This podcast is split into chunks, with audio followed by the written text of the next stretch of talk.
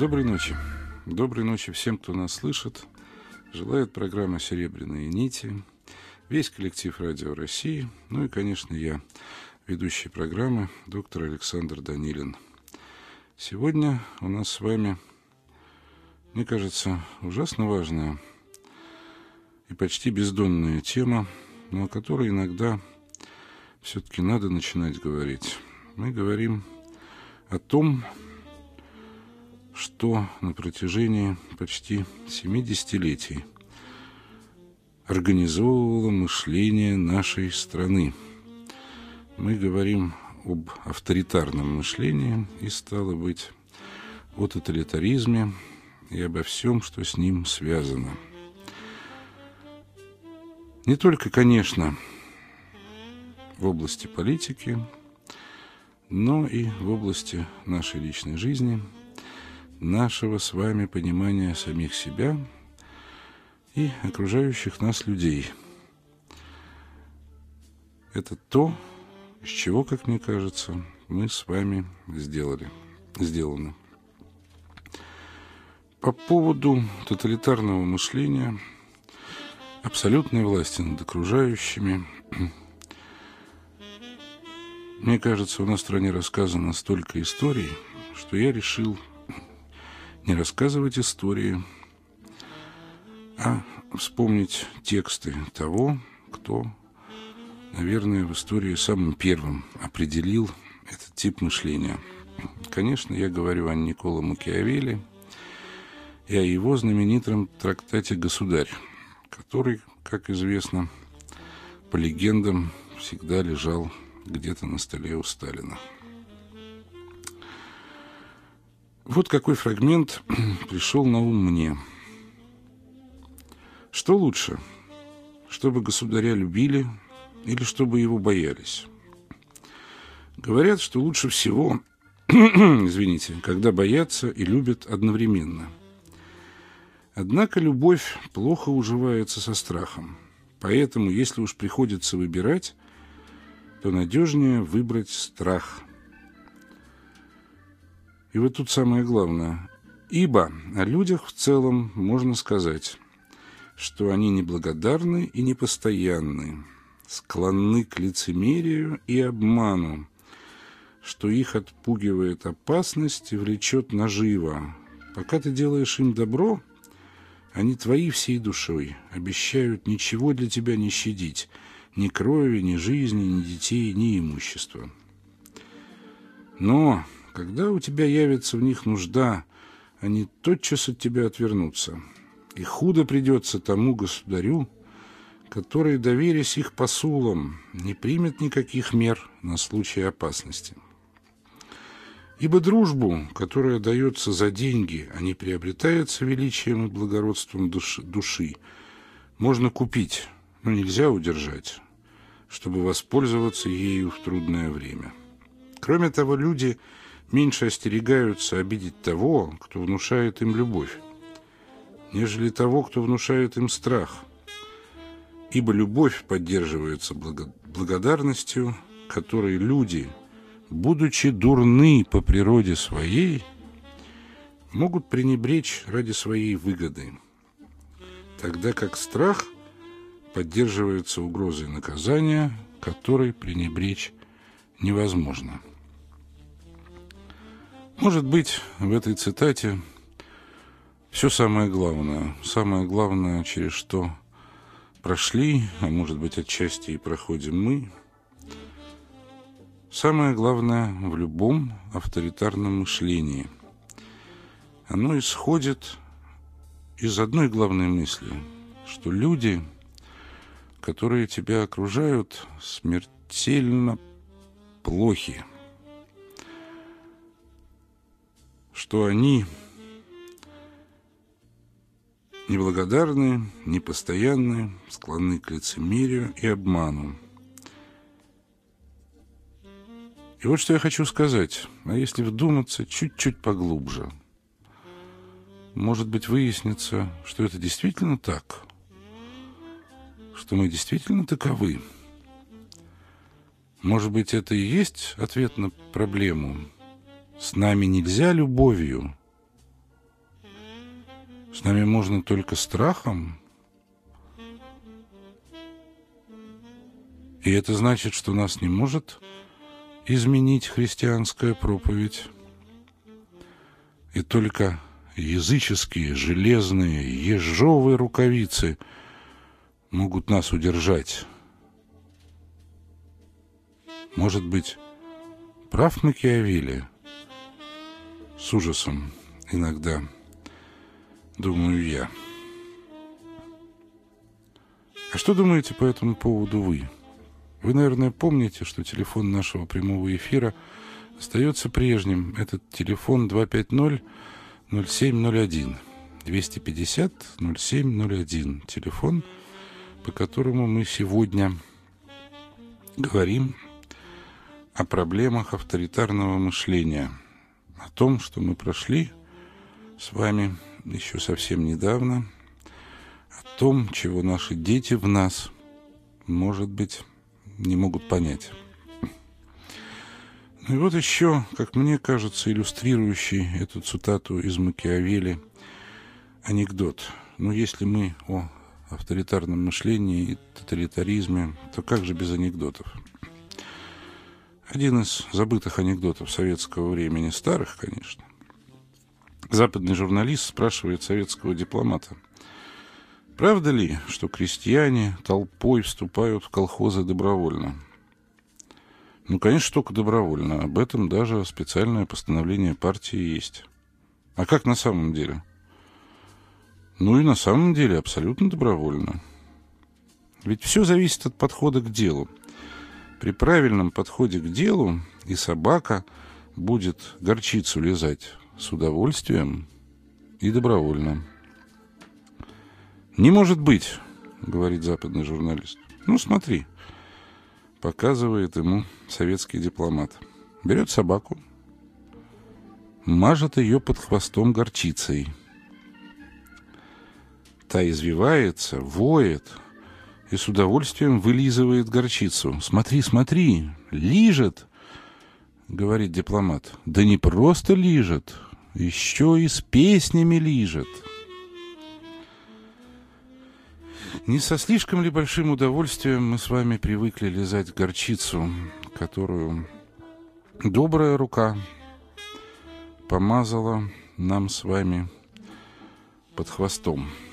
Вот в чем для меня главный вопрос авторитарного мышления. Ну, а песен, песен, как известно, у нас много, да непростых. В каждой из них история – ну вот одна из них, которая совсем недавно была народной. Товарищ Сталин, вы большой ученый, Языкознание знаете вы толк, А я простой советский заключенный, И мне, товарищ, серый брянский волк, За что сижу, воистину не знаю, Но прокуроры видимо, правы.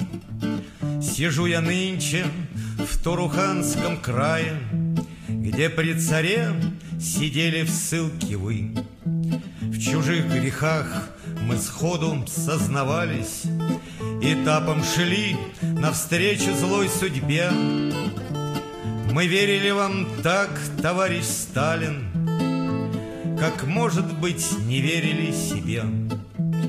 И вот сижу я в Туруханском крае, Где конвоиры словно псы грубы.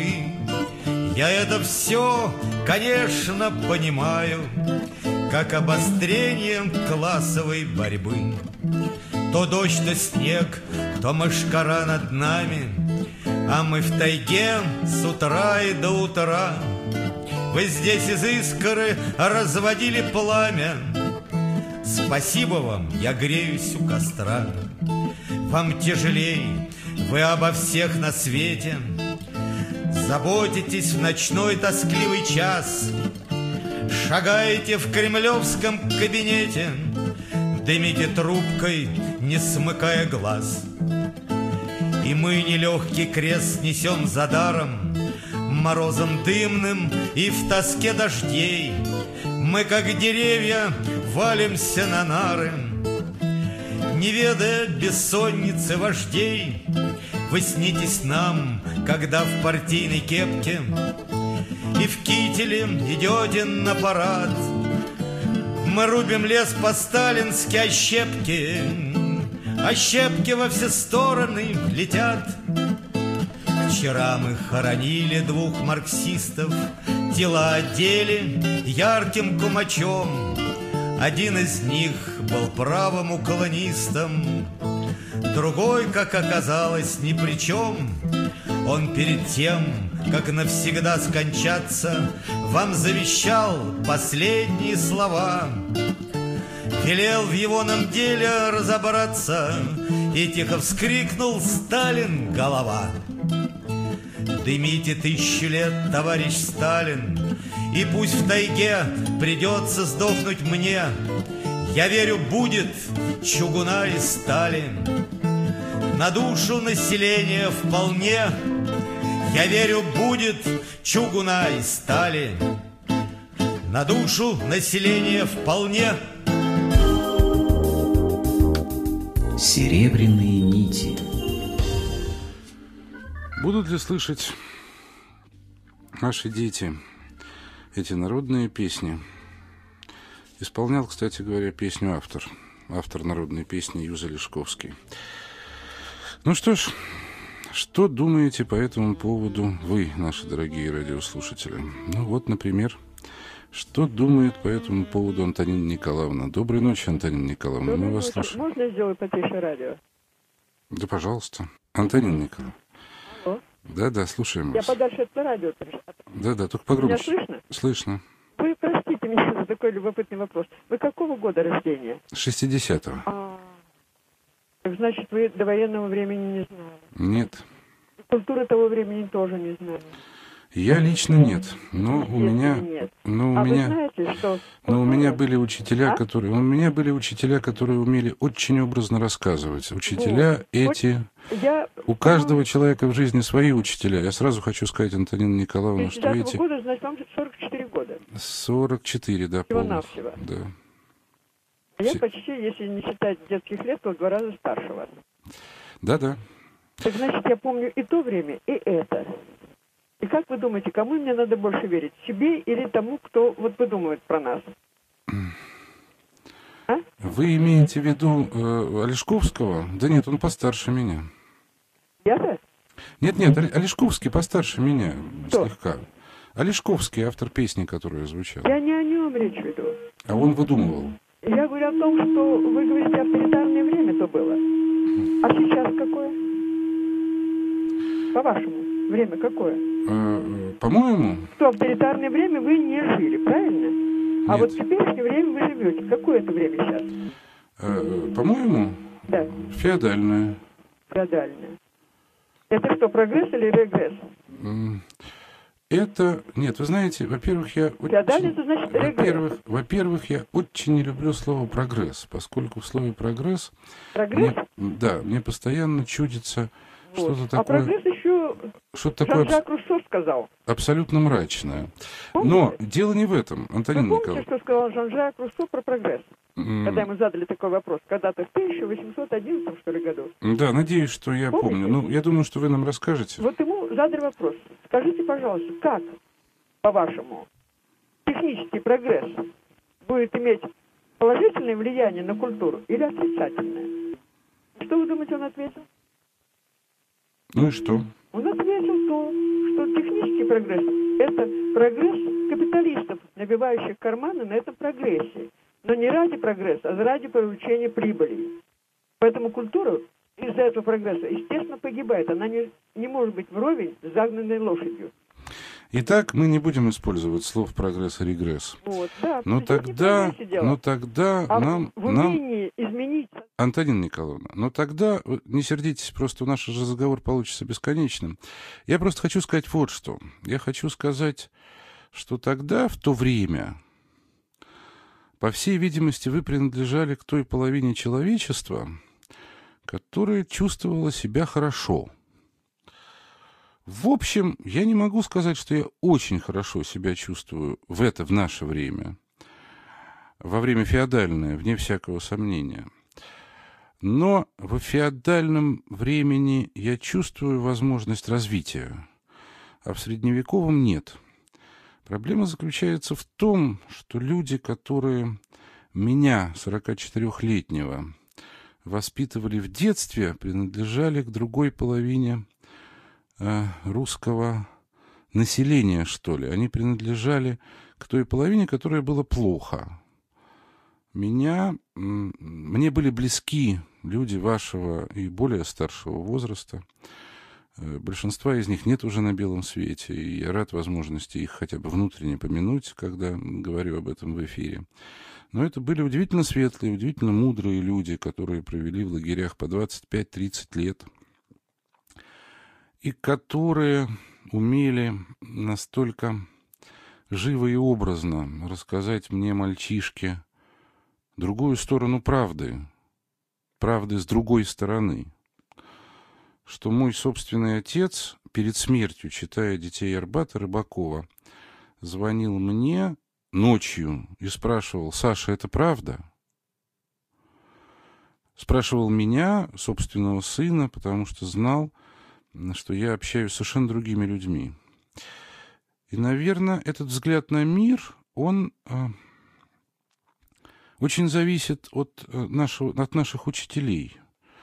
Вся проблема заключается в том, что если вы спросите меня, в каком мире мне было хуже, мне совершенно однозначно было хуже в мире советском. Ну, например, ни мои книги, ни э, передача «Серебряные нити», так как я ее вижу, были бы совершенно невозможны еще 15 лет тому назад. Абсолютно. И поэтому, да, я на стороне тех, кому в этом мире лучше, хотя и тяжело безумно. Но кто, собственно, сказал, что будет легко? Разве такое могло быть, чтобы 70 лет некого строя, в котором человека приучали не брать на себя ответственность за свою жизнь, могут кончиться чем-то иным, кроме феодальных времен и бандитизма. Собственно говоря, именно феодализм э, нашего типа, э, именно феодализмом и закончилось Средневековье, да, и феодализм в конце концов привел к возрождению. Вы знаете, я сегодня, зная о том, что передача будет вот такая, непростая, я сегодня э, так сложилось, что мои пациенты отвезли меня в святые источники вокруг Сергиева Посада, провезли по нескольким святым источникам. Я как раз сегодня утром думал о том, что вот этих источников, они были тоже невозможны 15 лет назад. Скорее всего, я никогда бы не узнал э, о их существовании. Нет-нет, я прекрасно понимаю, очень уважаю и люблю то поколение, которое выросло по-другому. Но все-таки что же главное? Ведь спор э, вот таких разных точек зрения, он связан с одной и очень простой вещью. Можем ли мы быть образом и подобием Божьим? Можем ли мы брать ответственность за собственные поступки на себя, даже в очень нелегкие времена, которые кажутся нам безвыходными? Или мы действительно таковы, как пишет Макиавелли, и для того, чтобы с нами справиться, надо переложить эти поступки, ну, скажем, ответственность за эти поступки, ну, скажем, на партию и государство. Возможны и совершенно другие модели. Мне очень интересно, а что по этому поводу думает Александр? А, здравствуйте. Добрый Я вечер. вообще давно мечтал дозвониться до вас. Да, а, по-моему, это не так сложно, честно говоря. Да, действительно. А, я, знаете, философ, и я специально даже занимался этими проблемами, которые вы поднимаете. Кстати, это, я думаю, очень замечательно, что есть такая передача. Это существенный плюс вообще в нашей современной культуре. Спасибо, Саш, большое. Да, вот я хотел бы немножко отступление небольшое, если позволите, буквально максимум минута. Да, пожалуйста, конечно. Я считаю, что авторитаризм – это система целенаправленного насилия, направленная на подчинение и регуляцию либидо вообще-то. А, мы живем в культуре и обществе, которое, в принципе, не гуманное. Саш. А, общество формирует ущербную личность, не способную к положительному переживанию, а, ну, вообще своей экзистенции. Э, культура поддерживает и формирует э, тотальное отчуждение. Кстати, отсюда возникают культурные психозы и социальные неврозы. Вот. Наш современник – это одномерный отчужденный эгоцентрик, не способный переживать э, свое бытие, а, также не способный к эмпатии другому. Э, суицид, можно сказать, это квинтэссенция современной эпохи. Россия находится где-то на втором месте в мире по числу самоубийств. Каждый день происходит по 150, и в Москве, по-моему, около 6. А, мы живем в отчужденном мире, а, который является театром, где роли и декорации воспринимаются актерами всерьез. В современном отчужденном мире все, что принимается всерьез, противоречит подлинному. Все перевернуто. Даже психиатрия, как социальный институт, проповедует стратегию приспособления к стадности – к агрессивной и репрессивной социальной системе. И более того, Саш, извините, мне много раз хочется вас перебить. Я дам вам договорить да, обязательно. Да, да. Я просто хочу сказать, что я немножко хочу подтвердить э, слова Александра. И вот, например, почему. Ну, я надеюсь, что все знают, что либидо – это э, половое влечение. И вот очень интересно, что если вы обратите внимание, то на самом деле ведь стремление к власти, если хотите, это действительно форма секса. Поскольку... Форма либидо, да? А, да, поскольку, да, ни Гитлера, ни Муссолини, ни Сталина, ни всяких там Надиршахов, Тамерланов, Чингисханов, в общем, не привлекал секс как процесс. Ну, они пользовались женщинами. Они сублимировали это как бы. Они пользовались женщинами, но вне всякого сомнения просто, Александр, вы пользуетесь терминами, а я тоже, в общем, всегда пытаюсь писать да, в рамках э, такого экзистенциального психоанализа, но я боюсь, что не каждый слушатель готов к такому уровню разговора, хотя Именно К сожалению, такой... мы ориентируемся на очень такой низкий уровень понимания. Я думаю, что э, уровень понимания на самом деле гораздо выше. Просто термины надо пытаться, да, как-то вот немножечко растворять. И э, спасибо вам большое, потому что на самом деле э, именно этим я и пытаюсь заниматься. Да? Я пытаюсь каким-то образом вернуть, ну, по крайней мере, своих слушателей к возможности эмпатии и к пониманию глубинных процессов.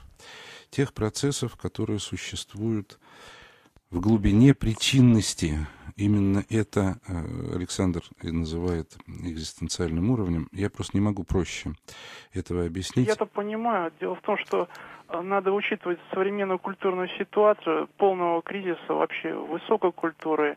И просто надо видеть, что... Вот, вы знаете, Александр, да. мне кажется, что э, в этих ваших мыслях есть некий феном... некая часть феномена посттоталитаризма поскольку мне кажется, что если я буду продолжать говорить, писать, а вы будете продолжать звонить, как я понимаю, тоже писать, то мы можем, по крайней мере, найти вместе какие-то способы по преодолению этого отчуждения. Это безумно сложно.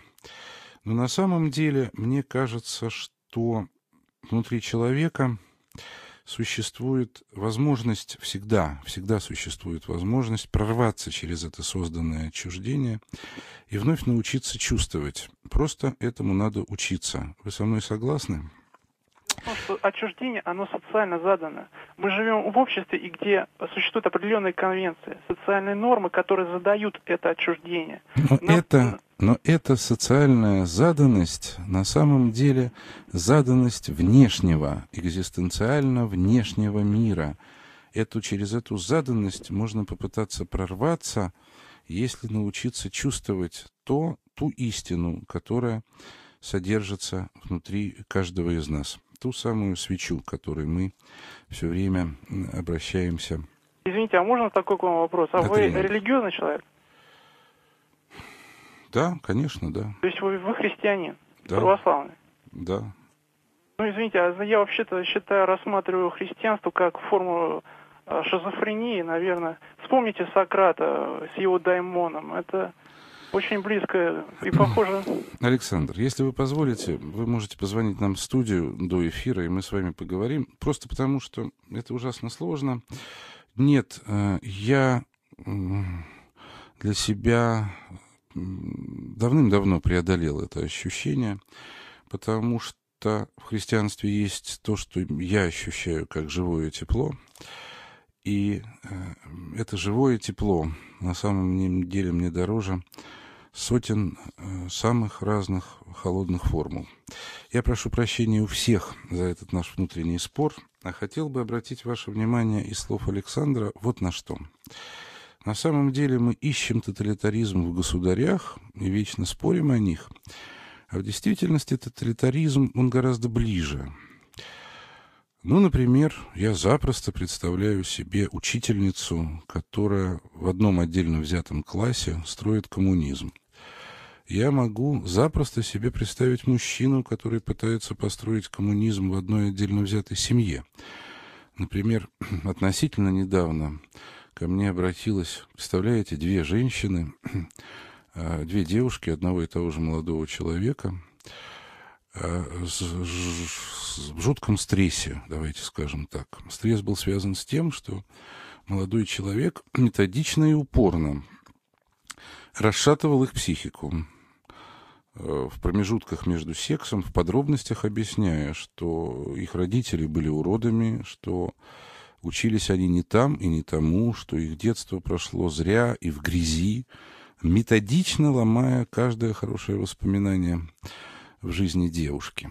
Может быть, кто-нибудь сможет нам ответить, с чем все это связано. А для того, чтобы напомнить, что бывает разный тоталитаризм, я хочу напомнить это мелодией. Я надеюсь, что эту мелодию вы тоже все узнаете. Внимание, через несколько минут вас посетит Фантомас. Внимание, через несколько минут вас посетит Фантомас.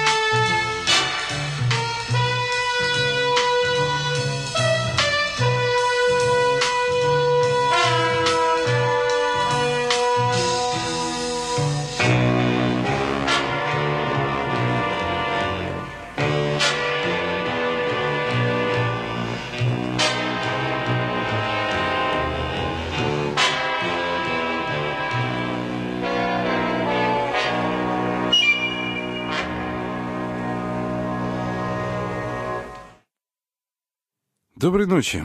Так вот ведь главный вопрос передачи, что же все-таки заставило Фантомаса, когда-то актера, да, в романах Гастона Леру, в фильмах мы так и не знаем ответа, стать Фантомасом. О причинах тоталитаризма, тоталитаризма не только в политике, но и в душе – что же такое тоталитаризм и почему же люди, как говорил Александр, выбирают такую форму секса или такую форму его сублимации, как абсолютно справедливо сказал он же.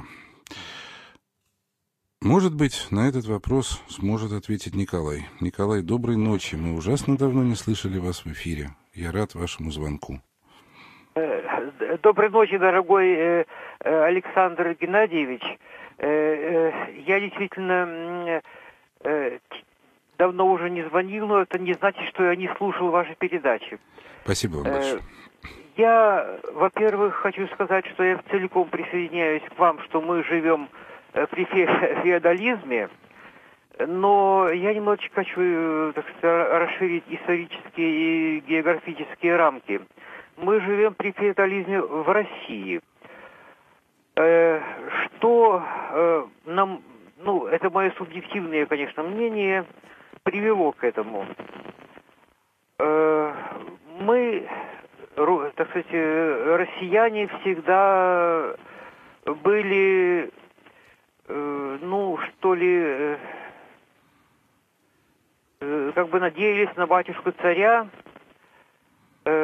и потом на другие власти, скажем так. В этом смысле наш менталитет э, очень близок, между прочим, к немецкому.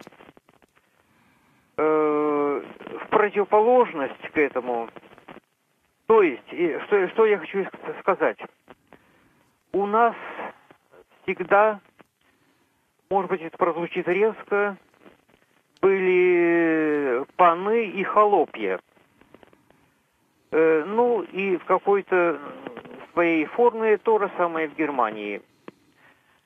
Э, я не буду э, сейчас касаться всех стран, но я скажу, что, например, в Норвегии никогда не было крепостничества, как и не было дворянства. Поэтому норвежский менталитет Э, он э, как бы органи органично, э, что ли, произошел вот от этого обстоятельства. Там любят, то есть, простите, пожалуйста, там уважают свое достоинство и уважают чужое достоинство. И это он может быть с некоторыми, э, к сожалению, изменениями сохранилось до наших дней. Кстати, именно поэтому Норвегия не вступила в ЕС. А норвежцы не хотят быть зависимыми. Э, вот мне кажется, что э, вот эта самая ментальность, которая сложилась исторически, она э, в, во всех странах определяет э, отношение к тоталитаризму. Э, мы, увы, для вас это не секрет, естественно, и это показывает, ну, теперешнее время, все время пытаемся сказать, стремимся к какой-то твердой руке. Вот это то, что невозможно в таких странах, как Норвегия, Исландия и некоторых других. Э, может быть, я немножечко говорю сбивчиво, но, э, увы, исторические предпосылки, э, они формируют менталитет нации. Как всегда, спасибо вам большое. Николай, поскольку вы э, сказали одну очень важную мысль, мысль э, эта заключается в том, что крепостной и в естественном своем отборе из поколения в поколение жил так, что его способность уважать самого себя была крайне опасной. Он не мог себя уважать а ту часть населения, которая не была потомком крепостных и которые, в семьях которых никогда не было много детей, революция старательно, в первую очередь, вырезала, а так как этих людей было не очень много, то, к сожалению, тенденция к крепостничеству в этой стране существовала всегда. Возможно, это и не совсем так, поскольку мне кажется, что были в России и совершенно иные времена. Времена эти были, наверное, до Никоновских реформ, до середины XVII века дела обстояли несколько по-иному, даже несмотря на существование крепостного права. Но очень это сложный разговор. И мне кажется, что этот разговор важен в том плане, что это некое направление, которое в моем детстве я еще помню почему-то, хотя я моложе, эту статью в журнале «Пионер» 60-х годов, которая называлась «Давайте победим Сталина в себе». И вот очень важно, как существует эта форма крепостничества. И я бы хотел, чтобы мы послушали, все-таки послушали одну запись, которую мы сделали до эфира. Тяжелые отношения с дочерью, которой 35 лет. Она единственная, у меня я ей всю жизнь отдала. Она э, угрожает мне жи жизни моей. Она э, просто активно пренебрегает всем, выражает даже брезгливое отношение ко мне несмотря на все мои попытки наладить отношения, у меня ничего не получается. У меня была очень сложная беременность. Я теперь думаю, что, может быть, это отражение этого. Я всю беременность лежала на сохранении в Институте акушерства и гинекологии, без воздуха, э, с осложнениями. Но родилась она доношенной, все отношения становятся все хуже и хуже. Особенно обострились после ее замужества и рождения у нее детей. Я не знаю, что мне делать. У меня впечатление, что она ведет себя неадекватно, частично и по отношению к другим. Подскажите мне, куда обратиться, что мне сделать, как мне можно ей помочь. Она этого не осознает. И может ли это э, быть заболевание или это такой характер? Она росла без отца. И в детстве была очень добрым, ласковым, хорошим ребенком. И вот что сейчас случилось, я не могу понять. Она жила вполне благополучно. Все было в семье хорошо. Вот не обижайтесь на меня. Многие обидятся. Но мне кажется, это то, что как раз Николай и определил как крепостническую психологию. Я отдала ей всю жизнь, это значит, я до сих пор крепостная у своей собственной дочери. Я готова ей отдавать все, что угодно, все, что угодно, и ничего не потребую и не захочу взамен. А дочь на меня плевать хотела – что-то там не ладится у нее в жизни, поэтому срываться она целиком и полностью будет на матери. Но ничего естественного в этом нет. Крепостное мышление будет снимать ответственность с себя, будет искать психическую болезнь у дочери. Может, ее полечить, и она лучше к матери начнет относиться. Ну, действительно, давайте ее психиатра полечим. Или вот, например, может быть, доктор на радио России что-то сможет сделать. Но только не сама мать. А может быть, если почувствовать свою собственную гордость, перестать быть крепостной?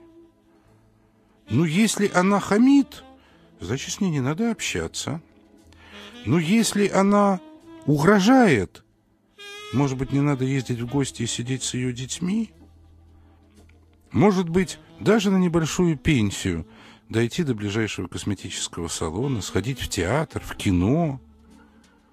Она выросла. Может быть, если вы перестанете быть крепостной и станете гордой, может быть, что-то изменится? Может быть, тогда ваша дочь перестанет срываться на вас же? Вот почему я вспоминаю про Фантомаса. Ведь человек становится авторитарным от собственных неудач. Он начинает пытаться от собственного комплекса неполноценности утвердить себя, захватывая власть над другими. Так ведут себя мужчины, которых мы называем лавеласами или донжуанами. Они доказывают собственную несостоятельность доказывают из-за чувства собственной несостоятельности, они непрерывно доказывают свою власть над женщинами, поскольку по-другому совершенно не умеют доказать свое право быть, свою значимость, свое существование на этом мире, в этом мире.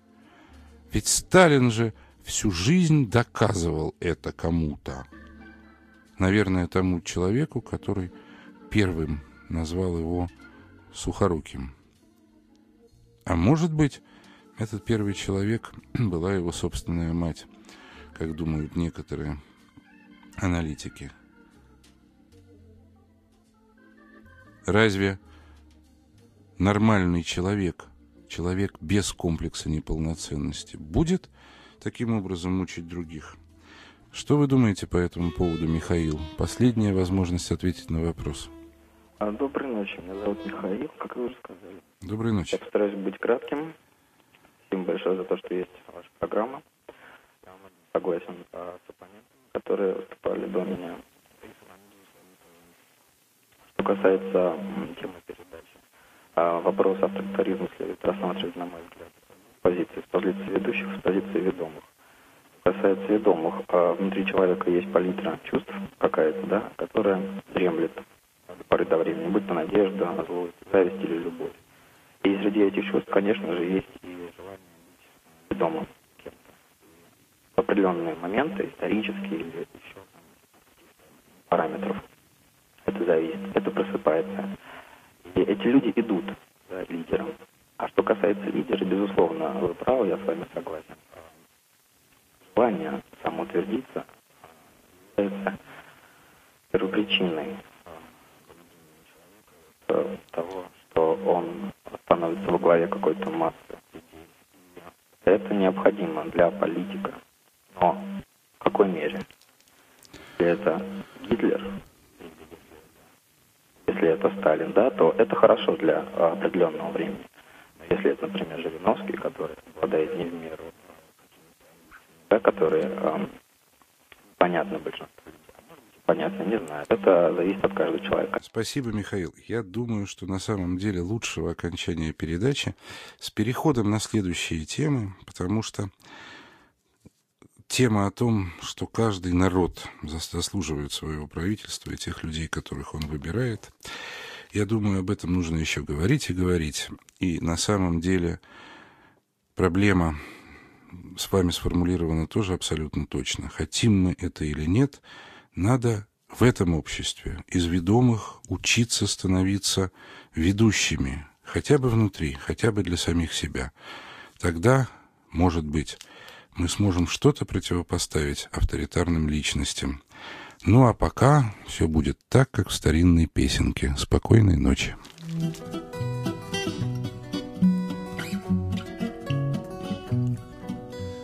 Такую погодку. На печке валяться И водку глушить за холустной пивной. В такую погодку к девчонке прижаться И плакать над горькой осенней судьбой. За дождями дожди, за дождями дожди. А потом холода и морозы Зябко стынут поля, зябко птицы поют Под плащом ярко-желтой березы